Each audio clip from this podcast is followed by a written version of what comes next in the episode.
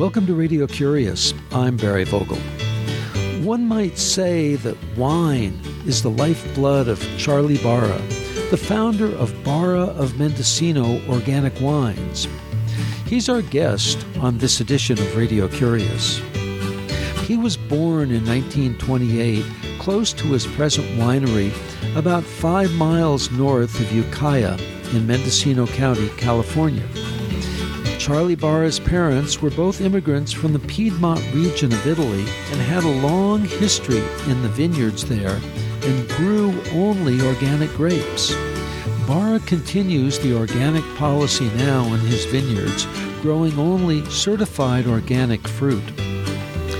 He says that for the past 67 years, he never missed a harvest, claiming that payday comes once a year after the harvest is sold. Charlie Barra and I visited in the kitchen of his home in Ukiah, California on November 1st, 2013, and began our conversation with stories of his early memories.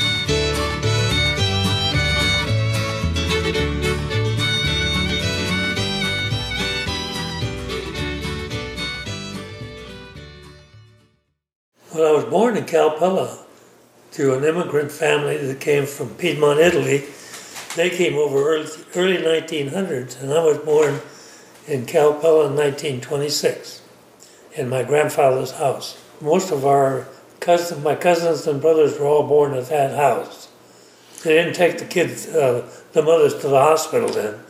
They just had their birth at home. Was there something special about that house? No, this just, grandma's house. Just grandma's house. Mm-hmm. that's where all the the people went to have their children. Mm-hmm. So you then grew up in the Ukiah Valley. I grew up in Ukiah Valley. Went to school in River Valley, grammar school in River Valley, and high school in Ukiah. And I didn't go on to college. I just kept farming.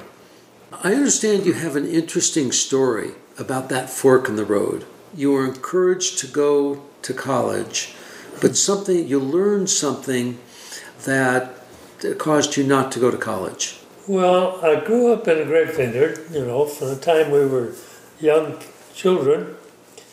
We grew up in a vineyard, so we were really well educated in the art of growing grapes.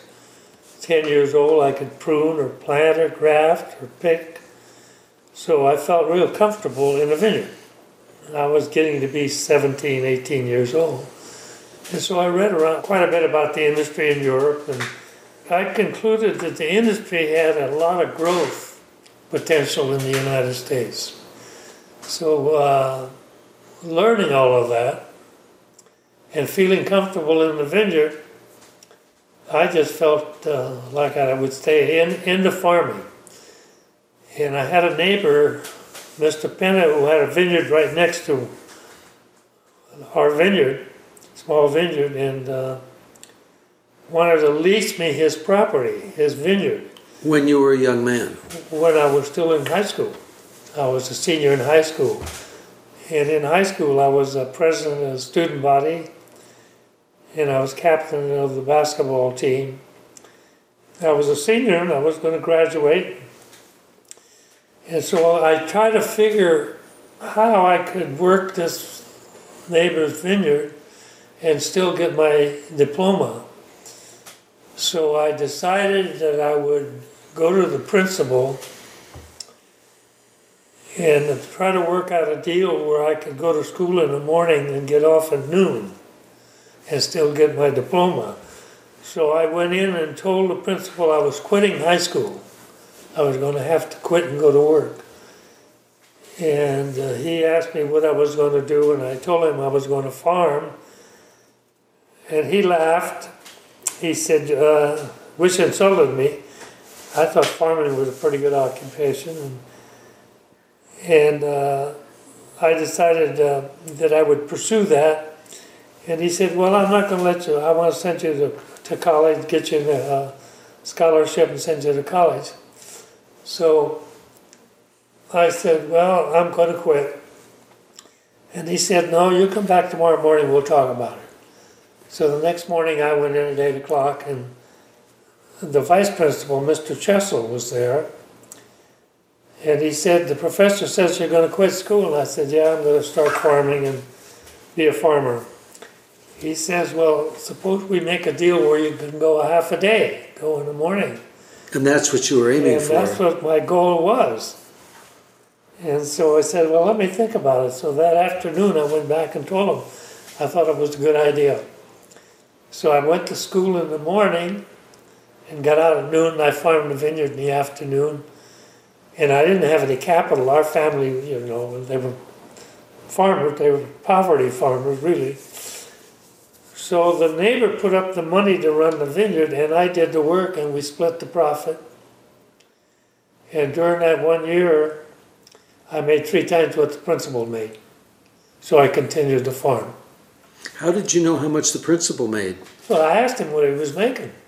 He's making thirty-three hundred dollars a year, and I made ten thousand. Yeah, That that uh, was and a, that kept me going in the, in the industry. I bought two trucks and a tractor, and then uh, and a small vineyard, and I kept farming. how old were you when you bought the two trucks and a tractor? I was probably nineteen. And what year was this? It was 1944, 45. So were you, you were too young to be drafted into World War II. Yeah. Well, at the end of the war, they drafted me, but I had a, I don't know what the deal was. They didn't take me. And then when the Korean War, they, they did take me. Since the mid 40s, I know from having lived in the same town with you for not as long as you've been here, Yeah. but for close to 40 years, you've expanded your vineyard work. What I'm interested in is what you learned in those initial years that allowed you to create the expansion of vineyards, leading toward your work as an organic winemaker. Well, one of the things, I did a lot of reading about the European wine industry, and I developed a lot of confidence in the American wine industry in its ability to grow.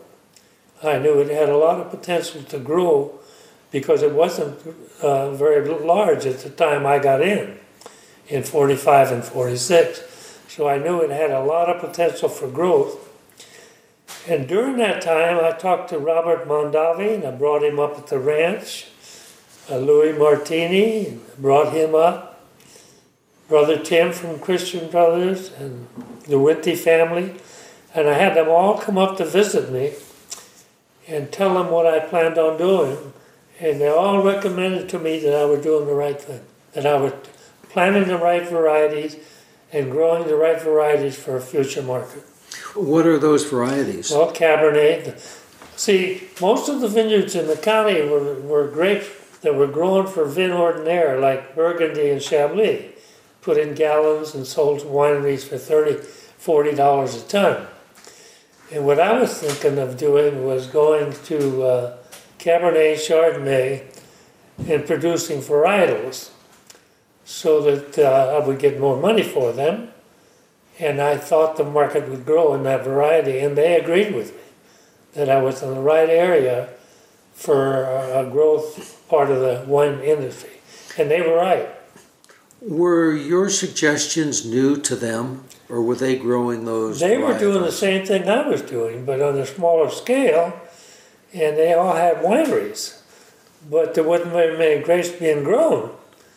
Nobody was growing the grapes for them, so they thought it was a good idea if I would do it. And they were a generation older than you. Oh, yes, they were one generation above me. So they were producing the wine from other people's grapes And their own, and their own. mostly their own.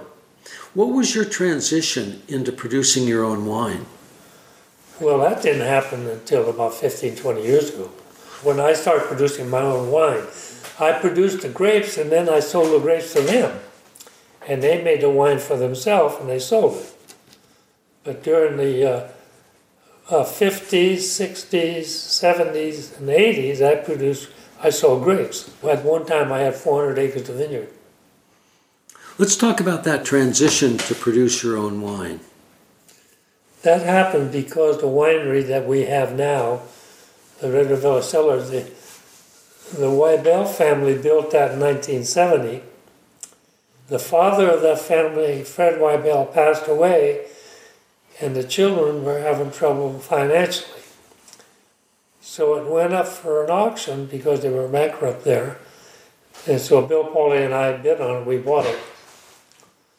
And we operated it as a partnership for a few years.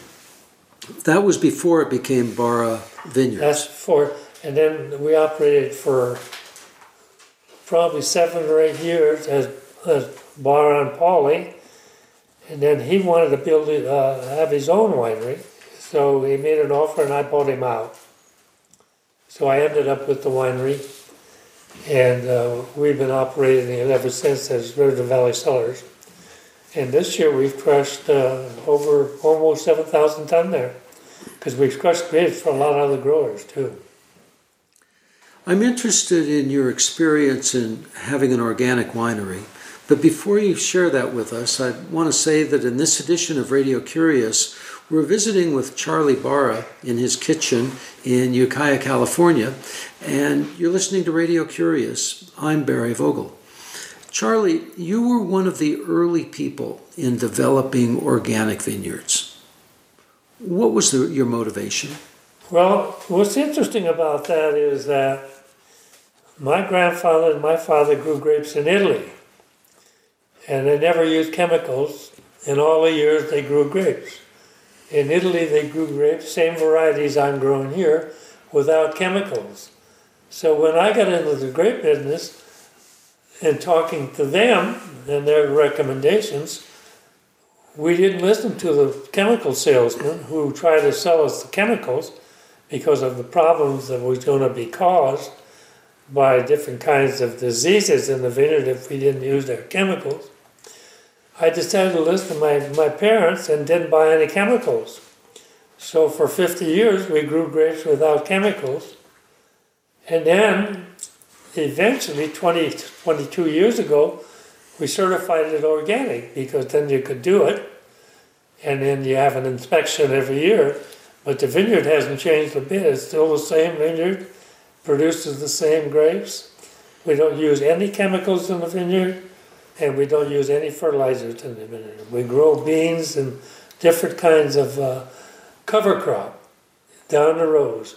And then we work those cover crops into the soil, and that feeds the vines. And we don't have to use any commercial fertilizers. So, what do the chemicals do to the wine, to the grapes, and thus well, the wine? Well, I wasn't so concerned about what they did to the vine, uh, wine.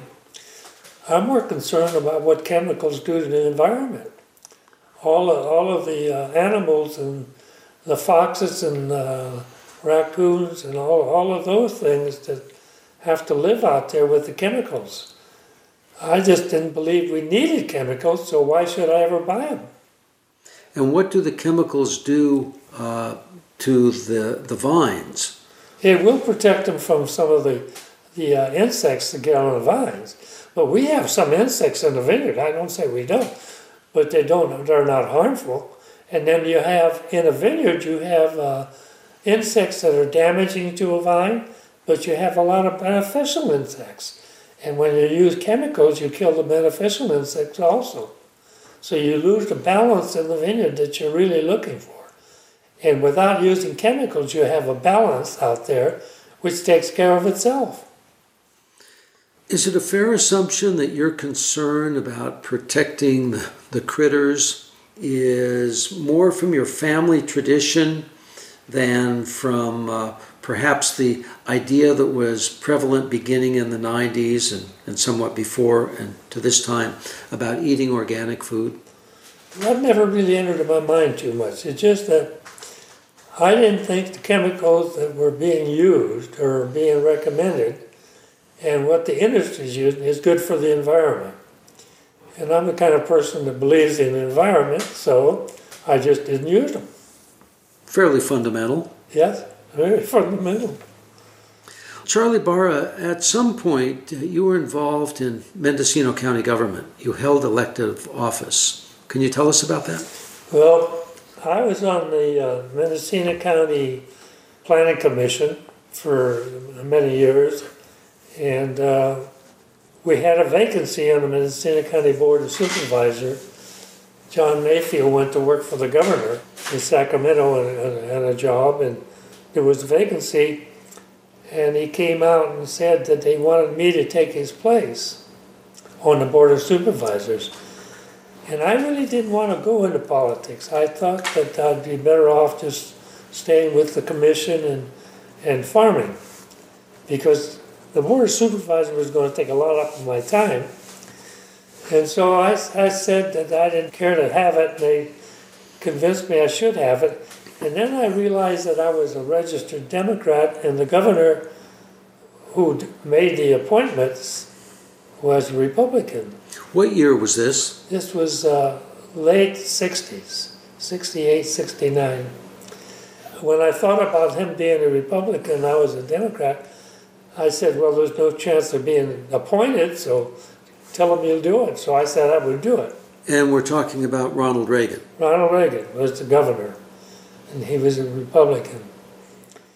So I said I would do it, knowing that I wouldn't have any chance of getting it done.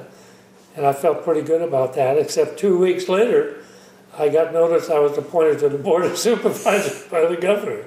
So I had to serve the term out. And so Mr. Reagan came to Ukiah to talk about Covelo and the reservoir up there. And I went over and introduced myself. I put my hand out and told him who I was. He pointed his finger out and he said, I remember you. You're that Democrat I appointed. he hadn't forgot they appointed a Democrat. Was that when he gave his speech about redwood trees? That's right, redwood trees and the dam up in Covelo and different things like that. Do you remember his comment about redwood trees? No, not exactly. I think it was if you've seen them, seen one, you've seen them all. Oh yeah, I remember that. Yeah. Charlie Barra, let's go back to winemaking. Can you share with us the process of making wine, starting with the harvested grape? Well, the first process is the fruit. You should be able to grow fruit that's nice and clean, uh, doesn't have any uh, mold in it. Keep the leaves and all the trash out of the fruit so when the fruit gets to the winery, the berries are taken off the stem and then fermented so that you don't get any adverse taste. And that's the first step. Of course, the climate that you grow the grapes in is very important. And Mendocino County has a unique climate where it has very hot days and very cold nights. And that produces the sugar and the acids that are necessary to produce a good wine. So we have all of the ingredients here to produce grapes that produce good wine, and we do produce some pretty good wine. And then after that, then it's up to the winemaker to guide the, the juice, the fruit and the juice through the winery through different processes that he uses, and those are his own process. The one thing I don't do is tell a winemaker how to make wine. And he tells me how to grow grapes, but he's never grown a grapevine in his life. So I have to listen to the winemaker. Do you follow his direction? Absolutely. In the vineyard, I, I follow my own direction. At the winery, if he, whatever he tells me to do, I, I do. What's the extent of your hands on work in the vineyard? Well, mostly superficial. I don't drive tractor anymore. You know, when I was 15 to 20 years old, I was on a tractor 10 hours a day. What's your role in the harvest? Well, it's mostly just supervision. So you're out there Uh, in the testing, field? testing varieties out in the vineyard to make sure they're ready to harvest. Like if the Cabernet is 21 sugar, we test it every two three days till it gets to 23 or 24, and then we pick it. How do you conduct the test? The test, we have a small refractometer that you hold in your hand, and you just squeeze a few berries onto that, and that tells you what the sugars are left. The, the juice of the berries. The juice of the berries will tell you what the sugar of that bunch of grapes is. And when you're testing for wine, then you pick a whole bucket full of grapes. And then you smash that and you test that. And when it gets up to 23, 23 and a half, then you're ready to pick. What's the difference between 21 or 22 and 26? Just uh, sweetness, and the sweetness in the grape itself, the sugar level in the grape itself. It's the 23 that you feel brings the maximum Well, flavor. that, that brings the uh, see the sugar converts to alcohol too. And when you get too much sugar, then you get too much alcohol, and that's not good for for wine. Is the level of 23 consistent in the, all the different varietals? No, they use different sugar for different varietals. They might take a muscat and pick it at 21 because they want a certain taste out of it. Uh, Pinot Noir, they pick 24. So they have their own sugars to, for making wine. Well, Charlie Barra, I've known you for 35, 40 years. We've been neighbors for most of that time, and I've always known you to be a storyteller. Are there any stories or unique circumstances of your experience here in the Ukiah Valley that you'd like to share with us? Well, the one story that I can remember now is when uh, the University of California came over and I was going to plant 150 acres of vineyard in Redwood Valley, and they recommended the rootstock that I'd use for the vineyard. They were selling a, a rootstock that had a title of AXR1, and you plant that and then you graft a domestic variety of your choice, Cabernet or Chardonnay, or Pinot, onto that rootstock, and you grow that variety and the rootstock protects you from phylloxera or any other diseases. Well, my family grew grapes in Europe, and they had phylloxera over there, and that's our primary disease here is phylloxera. And they always planted Saint, what they call Saint George, and the Saint George rootstock came from America and went to Italy, and Europe, Germany. So they always used that rootstock. So I decided to listen to my parents and plant the St. George rootstock. And the university said, I'm making a big mistake because that rootstock is too vigorous. And so I said, that's okay. So, and I had realized that they had never planted a vineyard, they just were making recommendations. And my granddad, my dad, had planted lots of vineyards. So I went and told my dad, granddad, the university says that St. George rootstock is too vigorous for grapes. He said, uh, yeah, it reminds me of a fellow that had a racehorse. He said, that's a hell of a horse that just runs too fast. So I planted St. George, and some of my vines are over 50 years old. And what are the varietals of those vines? Varieties are the oldest ones are Cabernet, 40 year old Pinot Noir, and 40 year old Chardonnay. I have a lot of 40 year old vines, and they're all doing fine. So, as the proprietor of the Barra Vineyards and the Barra wine label, how much wine do you drink a day? I, I drink very little wine a day. You've given Unless we have company, we hardly ever open a bottle of wine. Has it always been that way? Yeah, it's well, I drank more than I do now when I was younger. But I take some medicine now, and you're not supposed to put too much alcohol with it. So, some pills. So anyway, I drink it, but and taste it, and we give a lot of it away. Well, Charlie Barra, I want to thank you very much for joining us on Radio Curious. And before we close, I'd like to ask some questions of a well known, self made man here in the Ukiah Valley in Mendocino County. And one of them is about a eureka or an aha moment in your life where you learned something or somebody said something that all of a sudden a light went on and changed your point of view. Well, that happened with frost protection. In the 40s, 50s, 60s, no, until 40s and 50s, we were using uh, wind machines. I had 10 wind machines and 5,000 uh, orchard heaters that burn oil and made a lot of smoke, which I didn't like. I read an article in National Geographic that in Israel they were protecting vegetables with sprinkler systems, sprinkling water over the top of them and icing the, the, the, the vegetable and protecting them from frost. Well, I read the article and put it down and didn't believe it. But thinking about it, if it was going on, I'd want to know more about it. So I went to my contractor and we had an engineer from Israel come over. He had an engineer come over and we talked about it, and I still didn't believe it because uh, putting water on a vine to protect it from frost didn't, didn't make sense. So we did five acre test plot.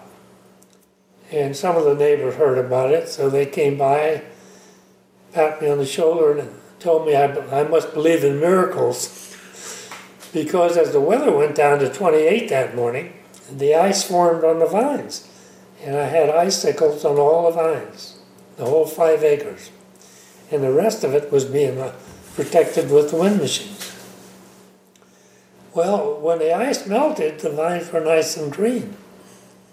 And I became convinced that it worked. Finally convinced me. So I called Yakima, Washington, to a broker up there and sold all my wind machines and heaters to Yakima up the apple growers. And they hauled them off, and I converted the vineyards to sprinklers. Now I had to have a big loan to do this. I had to build reservoirs to, to hold the water. I have five reservoirs, and uh, during the rain they fill up, and then I use that for frost protection and irrigation. Now the interesting thing about reservoirs is the government doesn't know where it's going to get its water. And I have five reservoirs, and I spent less than $100,000 to build the reservoirs. And in the 50 years, I saved $2 million in water costs.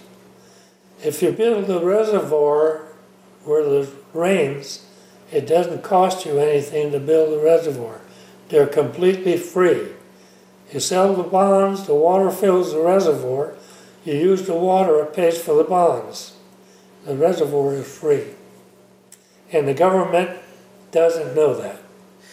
Well, Charlie Barra, what would you like to do with the remainder of your one precious life? Well, I'd like to have as much time off as I have. I watch a lot of uh, ball games on television, and we take small trips around. And I hope my legs get a little better. From I had some shots in the back, and as soon as I get around a little better, we'll take a trip somewhere. And finally, is there a book or a movie that you could recommend to our listeners? There's not. No, I really never read any books on what I do or, or watched a movie than what I do. Well, Charlie Barra, thank okay. you very much for being with us on Radio Curious. Let me give you a bottle of wine. Charlie Barra is the founder of Barra of Mendocino Organic Wines, located in Redwood Valley, California. His website is barraofmendocino.com.